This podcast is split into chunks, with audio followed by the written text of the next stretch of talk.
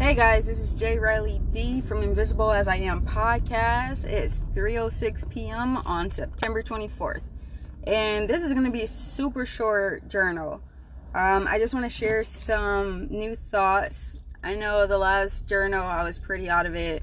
Um, it's just part of the journey when you become a believer. God is always, you know, taking you through the fire, giving you a break, taking you back through the fire, giving you a break and um, that fire sucked. It like really sucked. But the thing is, the fire is good for you. What it does is it it burns out impurities. Fire is good for you. The Bible talks about God being like a refiner fire. Um, so God refines us like pure and like um God refines us like silver and gold. So if you ever study the process of making gold and silver, there's a particular temperature that you have to set the fire at in order for gold to become pure gold and get all those impurities out. And for silver, you have to turn the temperature up a certain uh, to a certain uh, level, and then you have to turn it down because silver can't take the same type of heat that that gold can. And so that's that's the way it is in the Christian journey because God is always trying to purify us. He's always trying to clean us up. And He does it because He loves us and He wants us to have the best life with Him. Um, so, and then also help others, you know, along our path. And so that fire sucked, the anxiety. I even had some anger issues in the last couple days. And, um, you know, I had my divorce case yesterday, my hearing um, yesterday morning, and I decided to um, have it adjourned. I'm not going to tell you why, even though I'm very honest. I just don't want to share this. Um, I decided to have it adjourned, and so it's pushed back till October 20th. Um, and quite frankly, I felt like it was supposed to get adjourned because some new thoughts happened. Um, uh, some new thoughts came into my heart, like that morning or like the day before, and so I'm like, why all of a sudden? But I went with it and I pushed back the date. Um, the judge pushed it back for me. And I'm thinking about a lot of things over the last 48 hours, I guess, or 32 hours. And um, a lot has taken place, surprisingly. Uh, I know I talked a lot about me trying to make friends lately over the last week or so. And so I actually talked to four new people and actually had like deep conversations with four people over the last seven days. So that's an improvement considering I don't normally do that. And I think I'm getting better at this, but I still have like different insecurities about, you know, are they gonna like who I am? Because I'm very quirky and I have a lot of quirks.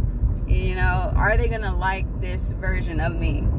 And so I still have a lot to learn. Anyways, today's journal is really not about any of that.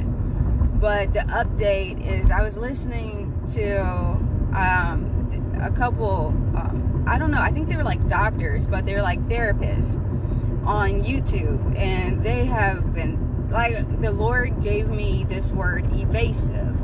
I woke up and the word I heard in my spirit was evasive. E V A S I V E. And I'm like, what does that mean? And so I looked it up and then I went back to sleep. And then once I really start started going, when I woke back up to actually get ready for work, I put it into YouTube to see, you know, were there any videos on people speaking about evasive people. And it started off with me finding a video about avoidant um, disorder personality or avoidant personality disorder, something like that. And I'm like, this lady, her name was Tracy and she had my attention. Like I liked her uh, her video so much, I subscribed. And then it made me, you know, go further. Like, okay, let me try again because she wasn't exactly talking about evasive people per se.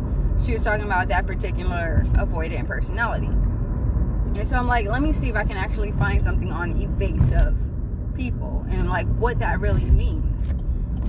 And I end up coming across um, this other video had to do with like eight or ten signs that you're dealing with a person who's emotionally unavailable. And I was like, what on earth is this? Because that is speaking my language. And I was like, all this time, I've been trying to figure out this thing between me and my husband and why we're so different and why why I, you know, need this and need that from him, this affirmation, this affection, the love and emotional unavailability.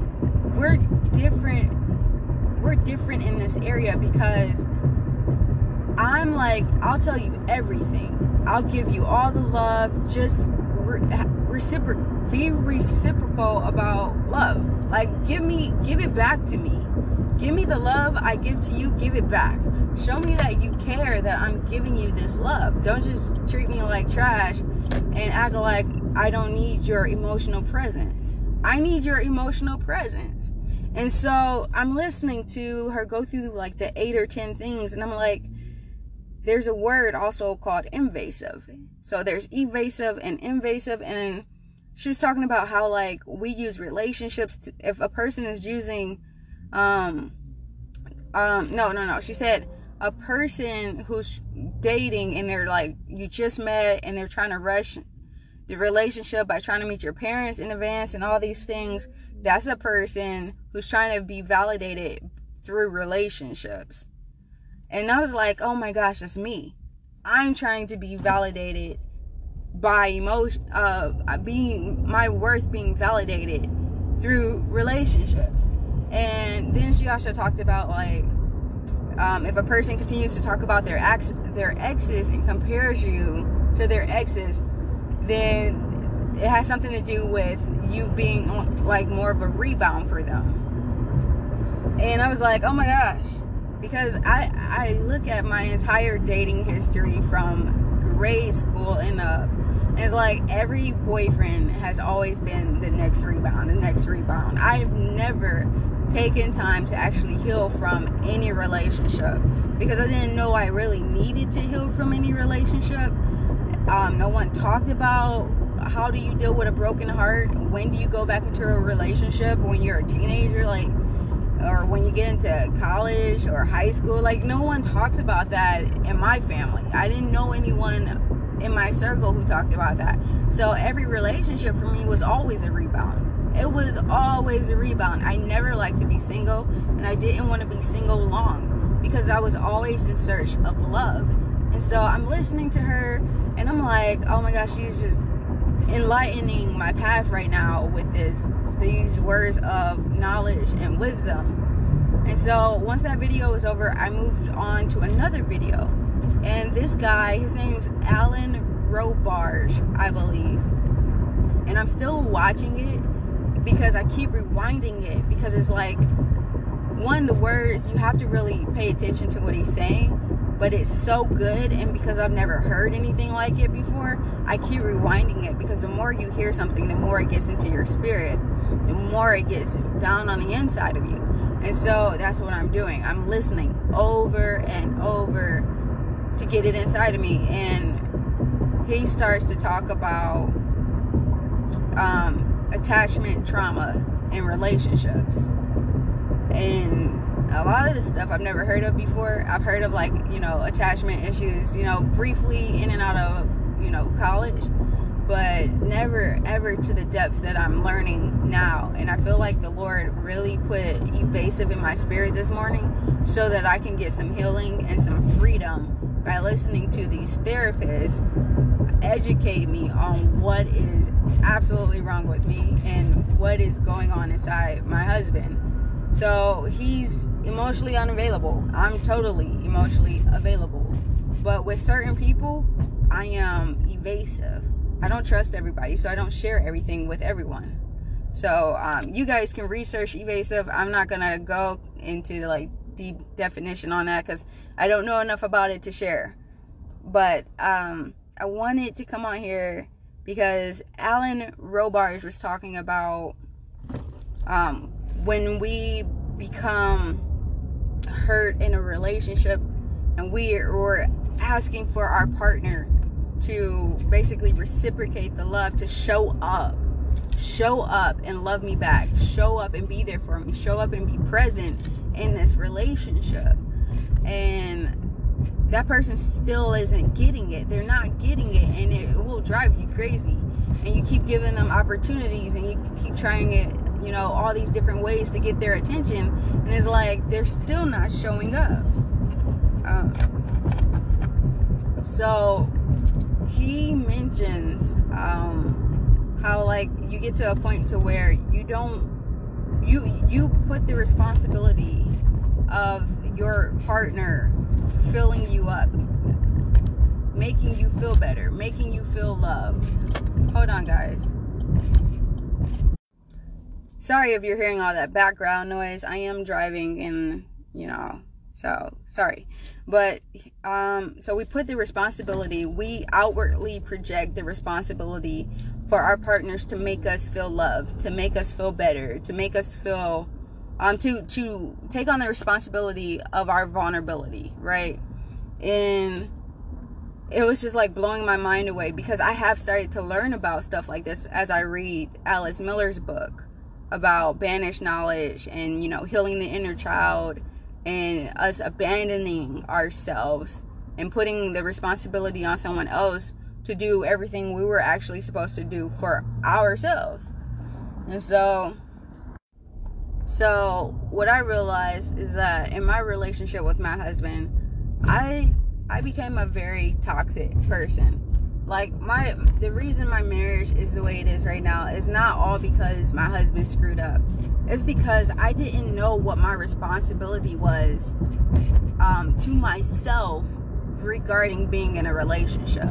And so you get to a point to where you feel uncomfortable in your relationship because your your partner or your spouse is not is not present. They're not showing up emotionally. And you start blaming them and making them the reason, the cause for failing your relationship, failing your expectations of them, the way you think your relationship should be. And you could be absolutely right. Your relationship should be this way. It should 100% be probably the way that you're thinking if it's in a healthy context. And you start blaming them and you start tearing them down, even though you don't realize you're tearing them down. You start telling them, like, you're emotionally immature or, you know, you're acting like this because your parents act like this and you're just living like this is how you're being. You're just living out all the things that you learned over your life and it's making you be this inadequate boyfriend or girlfriend or husband or wife and you're failing me because of your inadequacies and you're telling your your significant other all these things that's tearing them down saying you know, I needed you to be this way in our relationship. I needed you to love me this way. I needed you to show up for me here. And you're not doing this and you're not doing that. And you're you're all the, you're always doing this. You're always on the, you know, video games or you're always at work. You're never giving me the time of day and you just keep making them feel like crap. You keep tearing them down. You keep blaming them for failing you. But wait Where's your accountability? Where's your accountability? Why did you outwardly project that they needed to fill you up? And I'm just thinking about all these things that Alan Robarge is talking about. And yes, I am paraphrasing a bit and giving you just a little bit of my knowledge on top of his knowledge because that's just what I do when I learn stuff. Um, and so I'm thinking about it, and he talks about us belittling our partners. And I'm like, oh my goodness. I am belittling the worth of my partner. Absolutely. I'm doing this in a harsh way. I've done it in a demanding way. I've done it in a negative way. I could I have countless examples of how I belittled my partner by my words and my actions. And then expecting my belittling of him to produce good fruit. Like that's just insanity.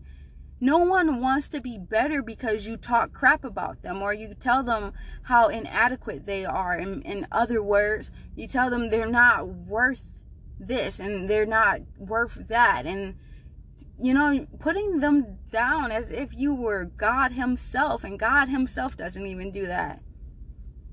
And so I actually sent a text to my husband and I said, I hurt you when I belittle you. Question mark because I want to hear his answer because I've never said something like that before. I've never known that I was belittling him because I was being self righteous and thinking that one, I need you to fill me up, I need you to love me this way. One thing Alan Robarge said was that we do stuff like that because we don't want to sit with the our own discomfort and we don't want to feel uncomfortable. We don't want to feel discomfort. And so we want someone else to make us happy so we don't have to deal with our own stuff. That's just, we're designed for pleasure.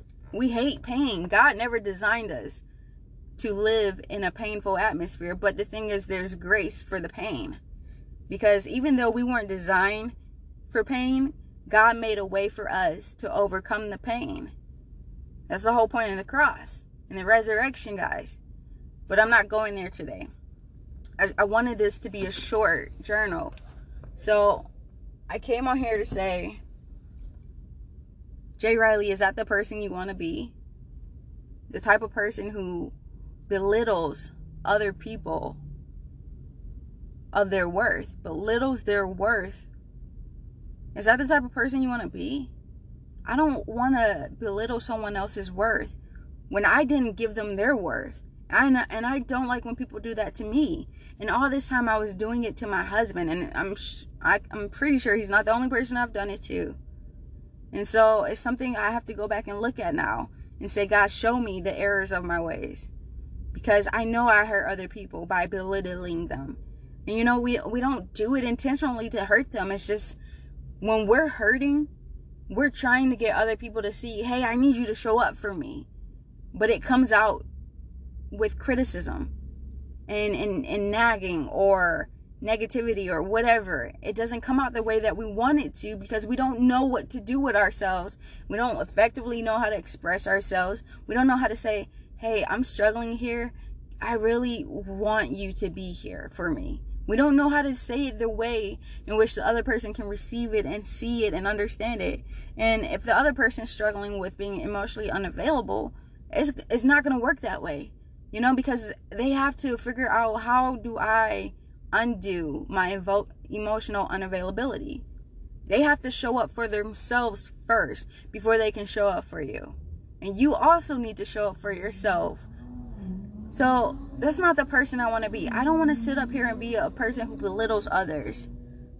Belittles them of their worth when god gave him him or her their worth. Who am i to belittle someone else when God God stamped them with, "Hey, this is who you are in my sight." I made my husband feel inadequate because I felt inadequate. And so I needed him to be what I couldn't be for myself. I needed him to show up for me more than I could show up for myself. All right, I love you guys. Be blessed. Talk to you guys another day.